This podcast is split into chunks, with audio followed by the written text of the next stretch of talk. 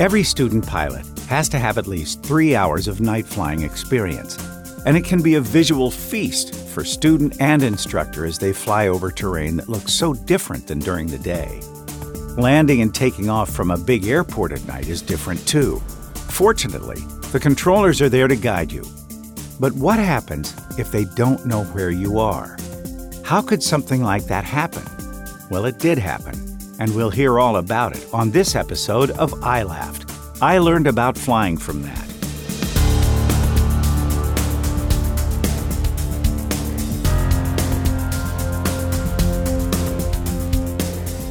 Hello, everyone, and welcome to episode 15 of Flying Magazine's I Learned About Flying from That podcast, brought to you by the Avemco Aviation Insurance Company. I'm Rob Reider, and on today's program, we'll hear the story of how a student pilot and his instructor found themselves lined up for takeoff on a runway at Port Columbus International Airport. But the controllers didn't know they were there, and they had cleared another plane, a big one, to land on the same runway. We'll talk with the pilot right after this word from Avemco.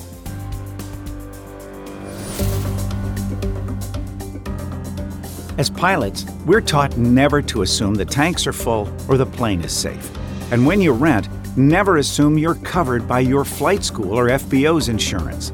Their policy is to protect them, not you. Injure someone or damage property, and you could still be sued. Bend a wingtip, and you could still be responsible for the deductible or more. A quick visit to avemco.com slash flying can protect you with Avemco renter's insurance for as little as $95. Visit avemco.com slash flying or call 800-338-8705 today and be sure you're covered next time you fly. Now, I learned about flying from that.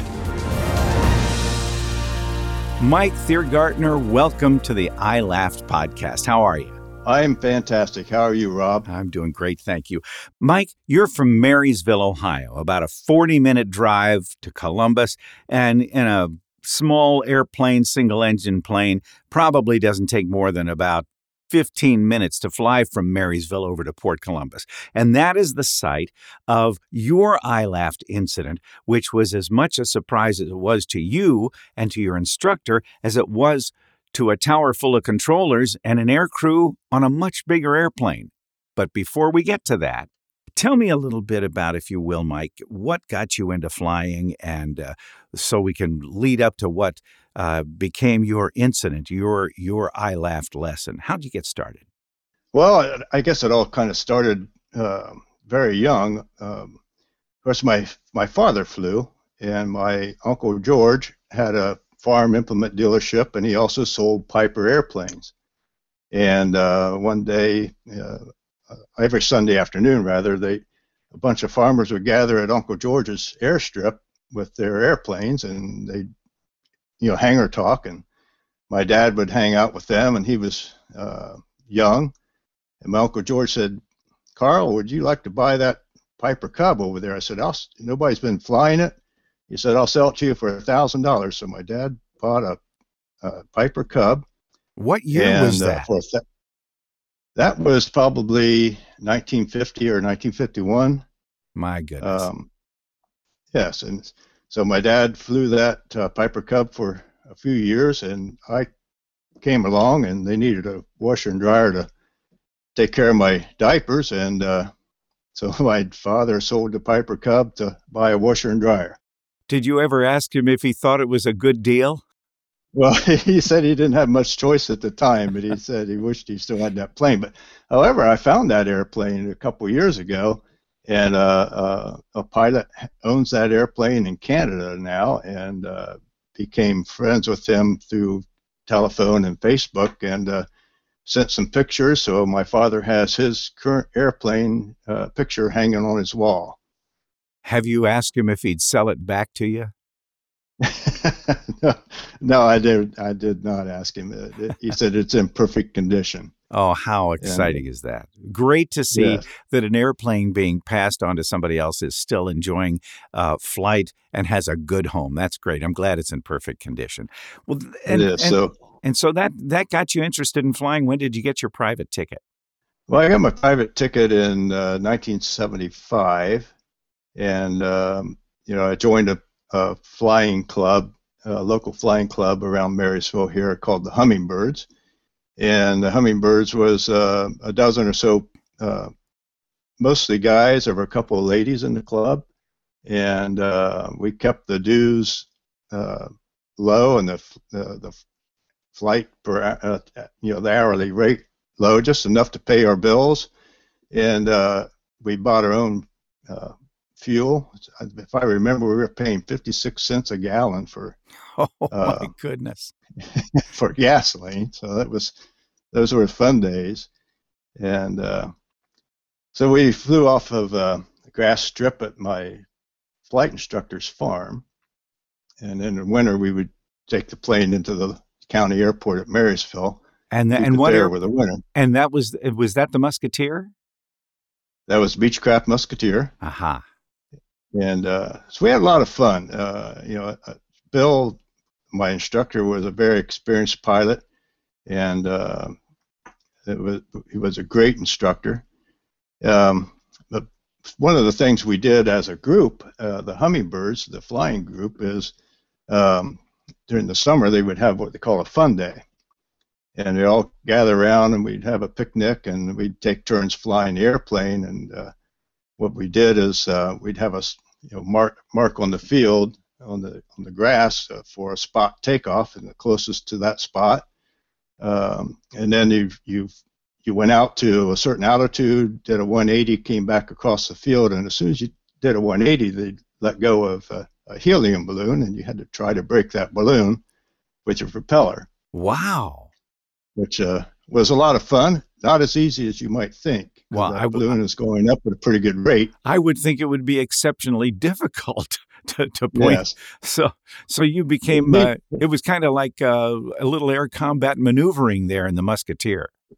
It was, and and you had to be an experienced pilot to do it by yourself. So, needless to say, I was still a student pilot uh, the first time we did that, and so Bill was with me, and took me three times to to get the balloon because it's uh, you can you always undershot it and be, you'd be way below it.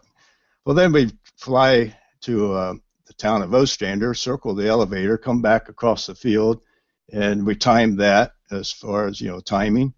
And then we had um, when we came back across the field, uh, you had a, a lunch bag, a paper sack full of field lime, and you would come back over the field uh, low and try to drop that bag of lime on the target on the runway.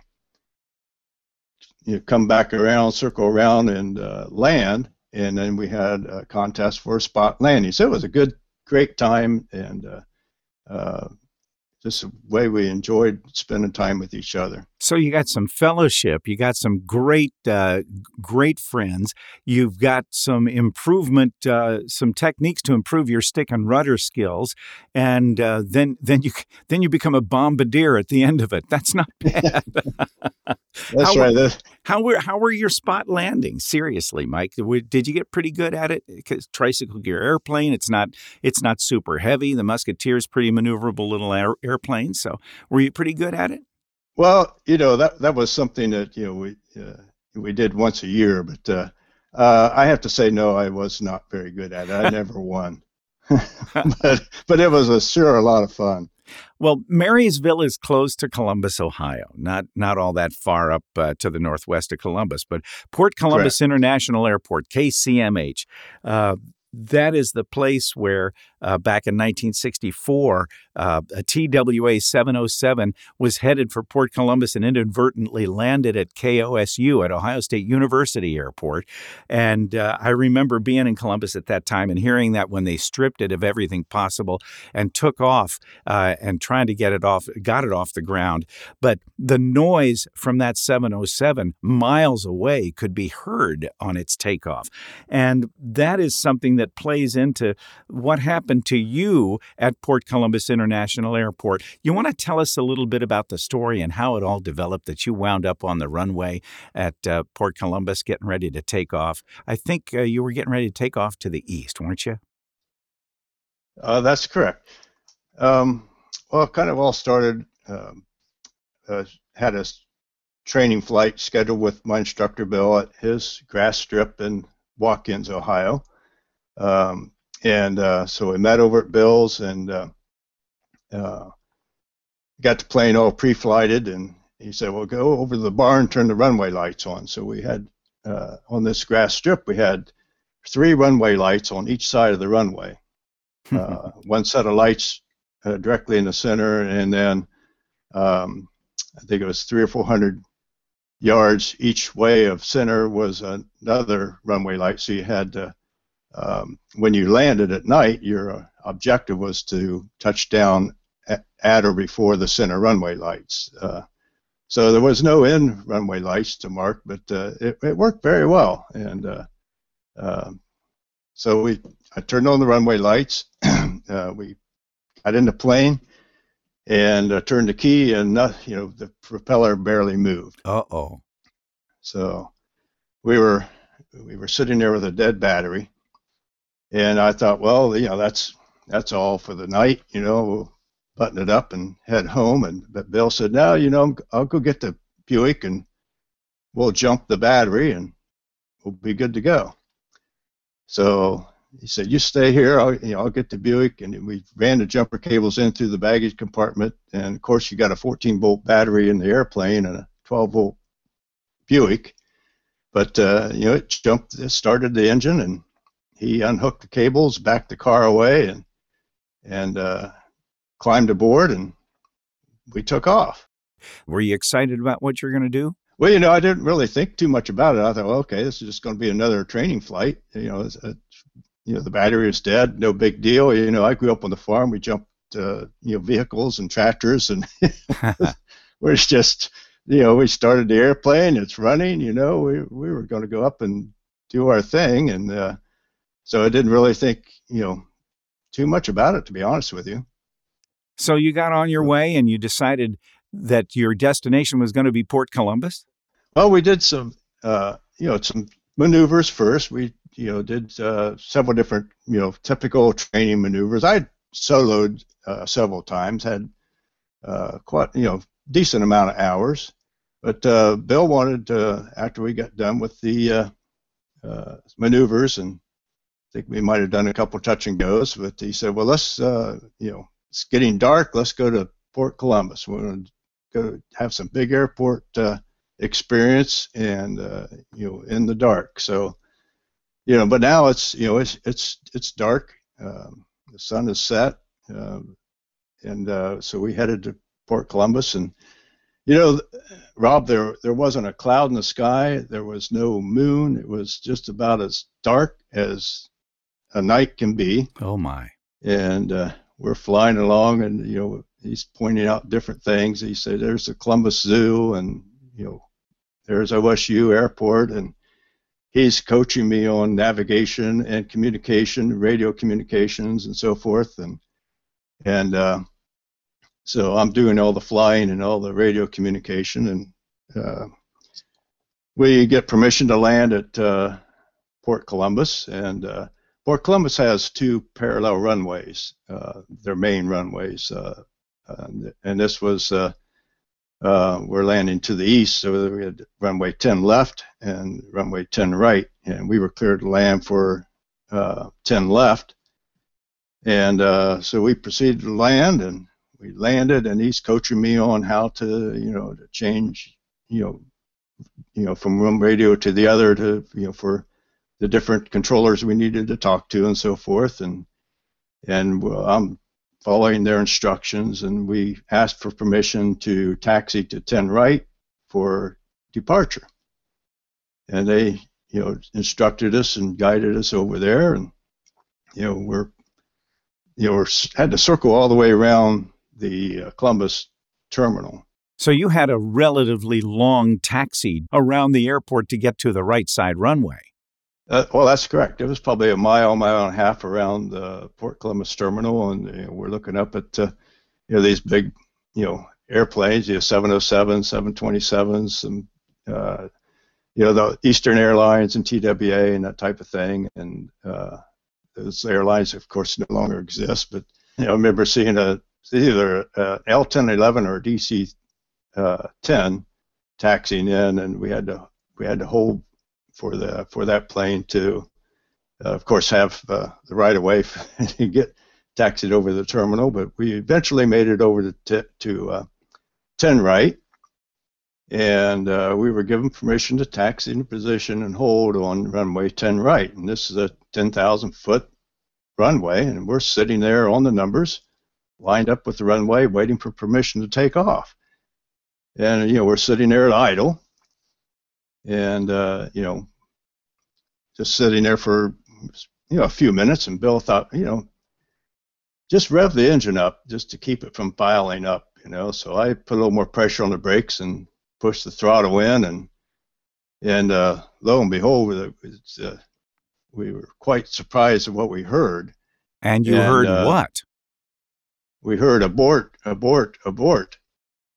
And the next thing we knew, there was a 707 uh, aborting landing and flying over our heads at uh, way less than 50 feet. I don't know how high he was, but oh uh, when, when he was uh, aborting the landing, we looked up and you could actually see a red, orangish red glow coming out of the tailpipe of those turbo uh, turbofans, and uh, gosh, the noise was something. It was uh, it just it's made the plane kind of just shake. I bet it did. I bet you it was. They were probably straight turbojets in those days. It's probably even noisier than a turbofan. Oh uh, yeah, they were turbojets. Yes, yeah, of course. Well, what was the upshot of this? I mean, how is it that they knew to tell this other guy to abort? Uh, you were sitting there; they didn't talk to you. What was the what was the upshot? What, where did it? Where did the communications break down? Well, you know, uh, we don't know for sure, but uh, what happened is we were sitting there when we pulled the the engine back to idle uh, after probably 30 seconds or a minute uh, you know, we did, no longer had enough electricity to run the nav lights, and our, you know, to our surprise, what obviously happened is our radio went out as well. So we're sitting there just, you know, happy as as ever on the numbers on a 10,000 foot runway on a busy airport, pitch black night, and they couldn't see us, and we couldn't hear them. So we heard no chatter on the radio, no air traffic, and for what they thought, you know, we were gone. They so had as soon gi- as we they had given you permission to take off, but you did not hear it. Well, we can only assume they gave us permission to take off, but uh, we didn't hear it. If they, if and when they did, they may have assumed that we just took it upon ourselves to take off because, for what they knew, they couldn't see us there. So after they uh, the 707 pilot acknowledged the go around, and they had a couple of transactions back and forth. Uh, the controller asked who that was on 10 right, and my instructor Bill grabbed the microphone. This was before you had we didn't have headsets. Had a speaker and a mic. Speaker and a mic, and so Bill grabbed the microphone and said, "Well, this is 4017 Tango," and the controller says, "Well, we thought you were gone." Oh, Get no. out of here now. Oh, no. There was nothing heard. You didn't hear any of those calls until you shoved the throttle forward to keep the engine from, from maybe getting all fouled up.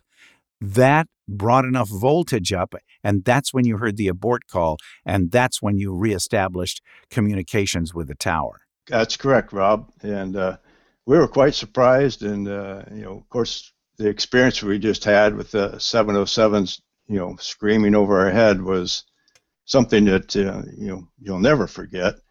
And uh, we took off and immediately and headed back to the grass strip there at Watkins, and and uh, we were both kind of quiet on the way home. I, th- I, think Bill, you know, Bill obviously knew the, that uh, how significant this event was, and I was kind of like, man, I hope this doesn't happen all the time. And and but uh, uh, we came back to the to the grass strip, and you know, and there were the the, the six runway lights, and I put it back there uh, on the grass strip, right on the center runway lights, and had a perfect landing. So it was a we taxied uh, to the tie down and you know, shut everything down and tied it down, and and uh, I went home.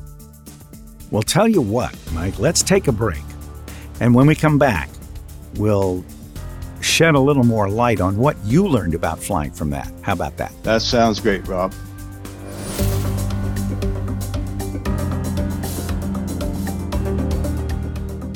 For 60 years, Avemco has been the only aircraft insurance company that lets you speak directly with a decision maker empowered to approve coverage based on your unique situation.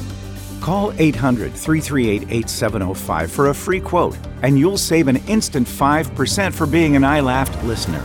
Save even more for recurrent training, a new rating, or participating in a FAASTeam wings course.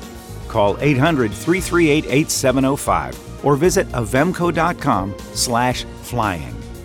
Now, back to iLaughed.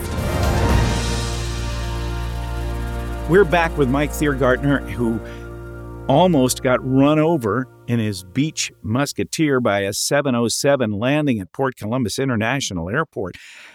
Mike, what is it that got the controller's attention to to call the abort to the 707? Well, when we uh, advanced the throttle to you know rev the engine up, you know obviously the you know the alternator came back online and and uh, the lights came back on and you know the controller is looking at uh, you know the 707 and he sees our landing light nav lights there on the numbers. And uh, that's when he you know came to realize that we were still there or there was an airplane there. He wasn't sure who it was but uh, uh, you know I think you know he thought that uh, we took it upon ourselves to take off um, so I don't know if he gave uh, permission for us to take off or uh, just assumed we were gone. Because your radios at that point were not functioning. That's correct. We were sitting there just, you know, totally in the dark uh, as far as visibility, as far as the controller couldn't see us, and we couldn't hear him. Well, Mike, let's talk about the lessons that you learned from this because there were several things that maybe on their own would not have made any difference at all, but put together in the scenario, it almost became a deadly incident. What did you learn about flying from that? Well, I think the first thing is, is you know, if you have a dead battery on the airplane, you're better off just to leave it parked and uh, have a mechanic take a look at it and, and determine what's wrong.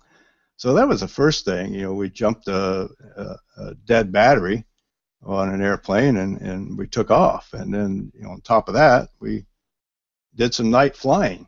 Uh, I think Bill probably assumed that, you know, that maybe there was a light left on or something that discharged the battery and, you know, the alternator would charge it back up and everything would be just normal. But uh, uh, that wasn't the case.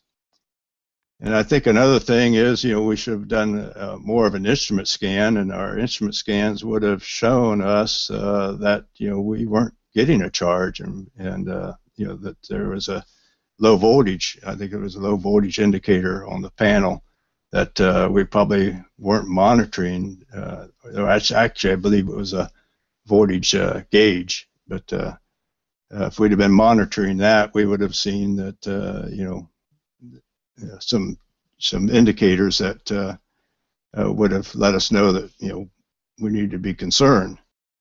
Three things, starting with a dead battery. Even if you had jumped it and flown around during the day, probably wouldn't have made much difference if you'd just stayed in the pattern at Watkins.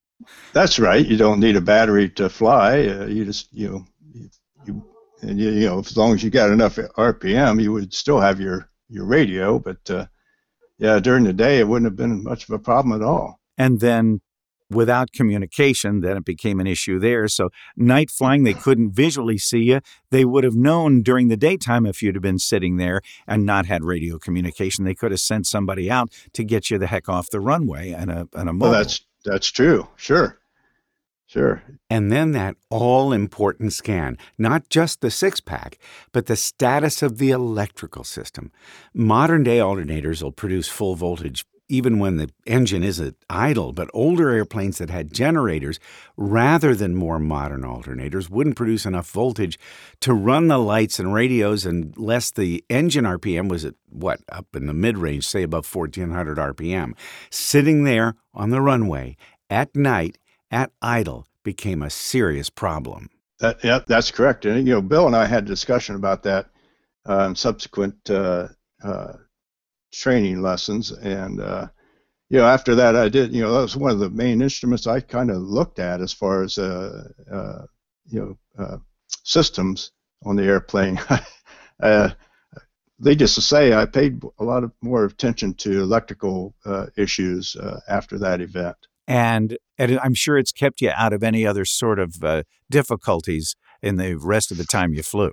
Oh, sure, that's correct. Well, Mike, I really appreciate the time you spent with us today.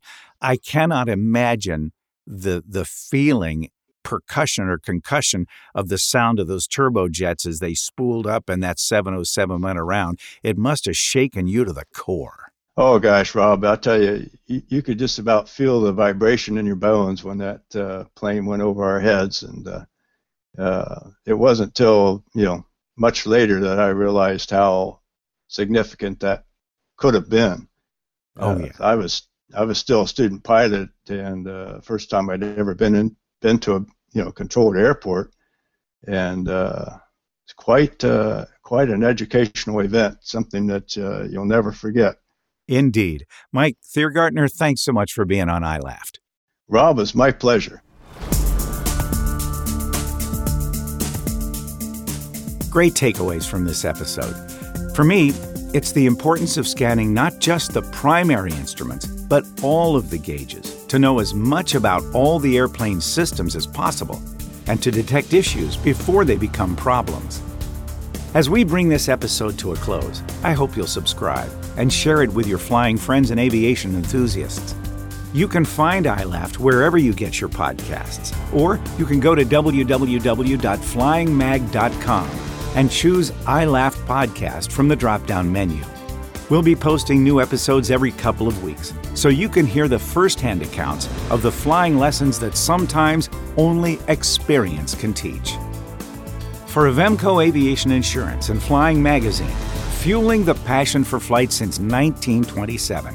I'm Rob Reider. Catch you next time on I Learned About Flying from That.